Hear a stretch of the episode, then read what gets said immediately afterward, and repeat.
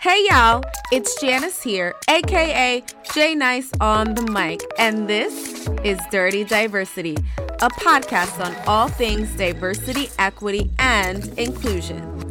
This podcast is called Dirty Diversity because in this day and age, diversity has become sort of a dirty or bad word that causes a lot of knee jerk and negative reactions.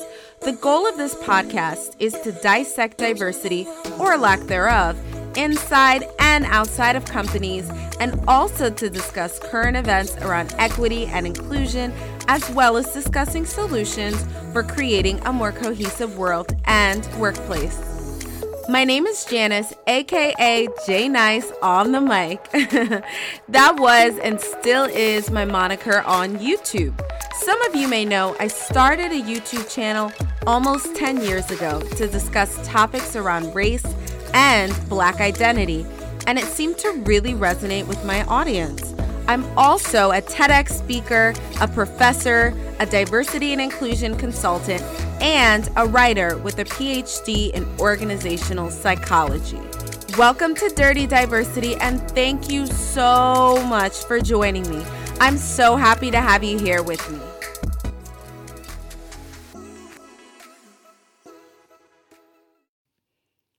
Hey y'all, J Nice on the Mic. I'm actually recording this one, this episode a little bit late. We are at episode 19. So we're making progress, y'all. Um, so I'm I'm feeling in better spirits than I was last week. Um I hope you are all as well. I am refreshed, renewed, and rejuvenated and I think I needed that. Uh, doing the work that I do, I was just drained and tired, as I think many Black people have been feeling right now in the United States and beyond. But this week is, or today is Monday, June 8th, and I feel like I can I, I just feel like I am catalyzed to make a difference. And I'm just reminded of how important this diversity, equity, inclusion, and belonging work is, and particularly how important racial equity work is. So, the first thing that I wanted to do is give a shout out to y'all for rating and reviewing the podcast. And I just wanted to ask, if possible, if you could rate and review the podcast on whatever platform you are listening. If you're listening on Apple iTunes, it's really easy to rate the podcast. If you're listening, you just scroll down um, to the bottom of when you click on this. Uh, podcast, you scroll down to the bottom and there should be an option to write a review. Um, I asked you to do this because it does help other people to find the Dirty Diversity podcast. So, could you just take a few minutes and rate and review the podcast? And I'll give you a listener shout out on the next episode. So, that's the first order of business. Um, yeah, we're in a brand new month. Uh, last week we were, but I didn't really get a chance to fully acknowledge it with everything that was going on. And I was feeling really, I just felt really exhausted and sad. But today I feel again a lot better. And I wanted to talk to y'all, but particularly to organizational leadership. What we've been seeing is a lot of performative allyship. A lot of companies say they're about that life, a lot of y'all ain't about that life. A lot of y'all say that you care about Black lives, but Black Lives Matter has been around for nearly five years since the death of Trayvon, the untimely death of Trayvon Martin. Um, Black Lives Matter has been around, and there were a lot of people who haven't been on board. There are some of you listening who may have been an all lives matter type of person, but I'm I'm glad that there's a interest in the Black Lives Matter movement and what the movement represents. Um, but I, I want to encourage organizational leadership to be, um, to talk the walk, to talk the talk and walk the walk. So I am actually um, going to discuss you know how companies can do this. And i wrote a a few days ago i wrote an article on this and i titled it dear companies your blm posts are cute but we want to see policy change. So what do i mean by that? Well, you know, um, there's been a, a photo circulating, and I'll leave a one of my close friends, Maya, shout out to Maya if you're listening, she um, sent me this article, and I had already actually seen a picture on Instagram of this. I guess it was someone who was asked to construct a mural for Microsoft. And um, the email, the, the verbiage of the email was super problematic. And they said something like, um, they said something like, "Oh, make sure that you are. We're really trying to see the mural finished um, soon, ASAP, while this issue is still hot." Basically, so it was really problematic, and there was a lot of backlash. And I, I think we've seen this a lot, where people are calling out, especially these larger companies, and saying, "You know, that's all fine and dandy that you." um, are about Black Lives Matter now. But when I look at your executive board, when I look at your senior leadership, if the only person of, if the only BIPOC, Black, Indigenous person of color in your organization is the diversity, equity, and inclusion leader, you have a problem. And I think that oftentimes in organizations, um, it, when you look at senior leadership and particularly the C suite, what I've been noticing is you tend to see a black indigenous person of color, aka BIPOC, you tend to see BIPOC as these DEI related roles, which is great. I think that we excel in these roles. However, I think that we are more than just DEI roles. We are so talented and have so many different skills and knowledge and abilities. And I, I it's it's sad that oftentimes you don't see us represented in the senior leadership. So if people are calling your company out right now, you need to think about, and we're going to talk about what you can do to create changes in policy within your organization. I, I will say this till I'm blue in the face. A large part of the reason why unconscious bias trainings fail is that organizations don't address the systemic issues. Organizations don't address the policies, the practices, and the procedures that allow discriminatory and biased behavior to persist. So, um, I again discuss this in my article, uh, which is um, linked below. But the first thing that I would encourage your organization to do, if you want to move beyond words and you want to um, show actions and you want to talk the talk and walk the walk is to talk about race. And in hindsight, um, also, I forgot to shout out my book, y'all, is coming out in two weeks. I have a book um, called Dirty Diversity. Um, same name as this podcast, but I have a book dropping on June 19th, which is uh, Juneteenth, which is a day that is uh, nationally recognized as as the day that black slaves became, um, and you can't see my air quotes, but I'm putting this in air quotes, became free. So, um, in this book, in my book, in, in, my new book, I talk about this um, briefly.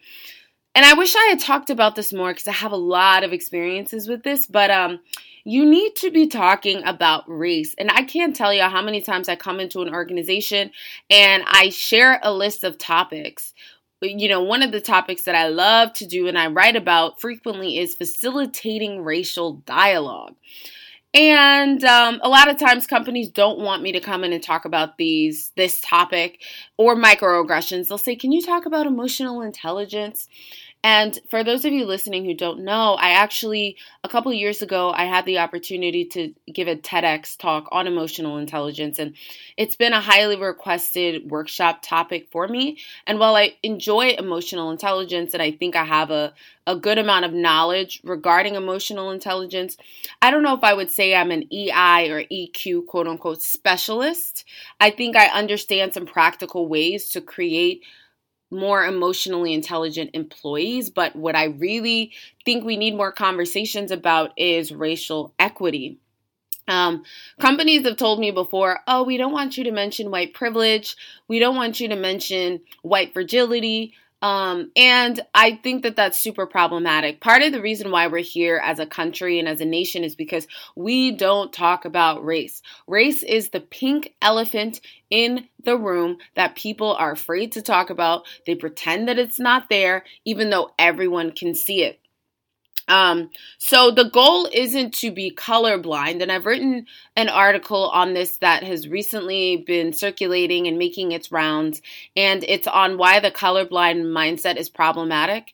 I think oftentimes people's intentions are good when they say, I was raised to not see color, but the purpose is not, we as BIPOC, we as Black Indigenous people of color, don't want you to not see our color. We want you to recognize and acknowledge our unique differences, but not use these unique dif- differences and characteristics to make decisions about us. So we don't want you to not promote us or to promote us simply because we are Black Indigenous people of color. So um, we need to increase the conversations about race, have a diversity dinner dialogue, and, and hire me to facilitate that sort of conversation in your organization. Center your diversity, equity, and inclusion trainings around race-related topics. And I've I've been this week is probably one of the more busiest, one of the most busiest weeks of my career as a diversity, equity, and inclusion professional where I'm getting inundated with emails about racial equity workshops. And while I'm really excited, I'm cautiously optimistic. Um, I you know, I want to see this same enthusiasm in August and in September. And I just, given what I've seen um, I don't know if that optimism. Uh, I'm sorry, I don't know if that enthusiasm will still be there, and I'm I'm I'm watching and I'm waiting. But you need to increase the conversations about race. So I would encourage you to center and focus your um, trainings and workshops around racial equity. Don't shy away from the topic. Address it head on. I would also encourage you to have monthly inclusion events. Part of the problem and the reason why policy change doesn't happen is that we're not having the conversation or we are having the conversation but after something traumatic and horrific occurs you know and i'm every single um, organizational representative that's been reaching out to me, I let them know this and I say, whether it's with me or somebody else, you need to continue to have this conversation. One workshop or training is not going to impact change. It's the continuous workshops and trainings, in addition to having employee resource groups, having a book club, a race related book club, um, doing all of these different things in conjunction will is what is going to catalyze change in your workplace. So ensuring that this isn't just a one-off um, workshop or training, you need to have events. I would encourage you to do something every month. I think monthly or uh, bi weekly is a good, um, or I'm sorry, bi monthly is so every two weeks is a good amount of time. I'm part of a Toastmasters organization and we meet twice a month. And I think that that's a great amount of time to meet um, you're able to create momentum. And since I've been in Toastmasters for the last three years, I feel like my speaking has developed immensely. For those of you who've watched my YouTube videos, um, or those of you who don't know, I've been um, on YouTube since 2011. So I've been on YouTube for over nine years now. And the way that I I I presented myself in video before, I've grown and changed uh, vastly since um, since those uh, YouTube days. Um, and I think that Toastmasters has been really instrumental in that. And I think that the meeting twice a month has really helped. Every meeting, I'm practicing my speaking.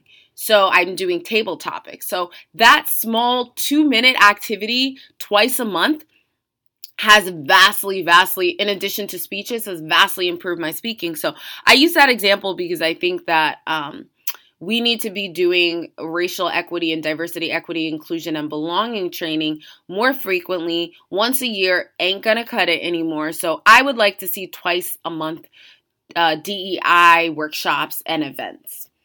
Um, so the third thing that I really encourage you to do is I want to see you address these systemic issues. Um, again, no amount of unconscious bias trainings will be helpful if you're not looking at structural and systemic inequities and racism. Look at the, and this is where you enlist the help of your HR, um, the HR department. You want to look at attrition rates, how often people are leaving the company, who is leaving the company. Is it mostly black people? Is it mostly Latinx the Latinx population? Is it mostly, uh, you know, Asians? Is it mostly, you want to know what groups are leaving your organization? It might be women leaving the organization or leaving senior leadership roles. So you want to assess pay and promotion rates. You want to assess turnover rates. Um, you want to assess all of these things and ensure that people of different uh, groups are being promoted and hired um, in comparable at comparable rates. Um, and sorry if you hear y'all hear the train in the background, but you want to make sure that um, there is equity in the promotion and pay. And pay is really important. And um, I always uh, encourage companies to have a blind resume system. Um, I recently found out that the opera, I think um, one of the New York operas or orchestras orchestras does some sort of blind um, system where they put a person who's applying for, I think it's a singing role or a um, playing an instrument, they put you through a blind audition so people can't see what you look like. Because even in the music industry, they recognize that the role that seeing someone can play on your likelihood to hire them. So rather than asking people to completely be quote unquote colorblind, which is not the goal, you see color. You know, rather than asking people to be colorblind, you want to put systems and structures in place that can mitigate our own personal and unconscious biases. So that is really important. The fourth thing that you want to do is you want to limit referral hiring. There is, and I linked to, um, I linked to two different types of um, problems that occur when you're doing referral hiring. Um, but essentially, what tends to happen if you're hiring Bob, who um, is referring his friend from Princeton or who's referring his friend from Columbia is Bob is to more likely to have friends that look like him. And that's only to create a more homogenous organization and is not going to create an organization where there is a lot of um, heterogene- heter- uh, heterogeneous group. So you want you want to encourage um, the traditional forms of hiring and you want to discourage a lot of referral hiring within your organization.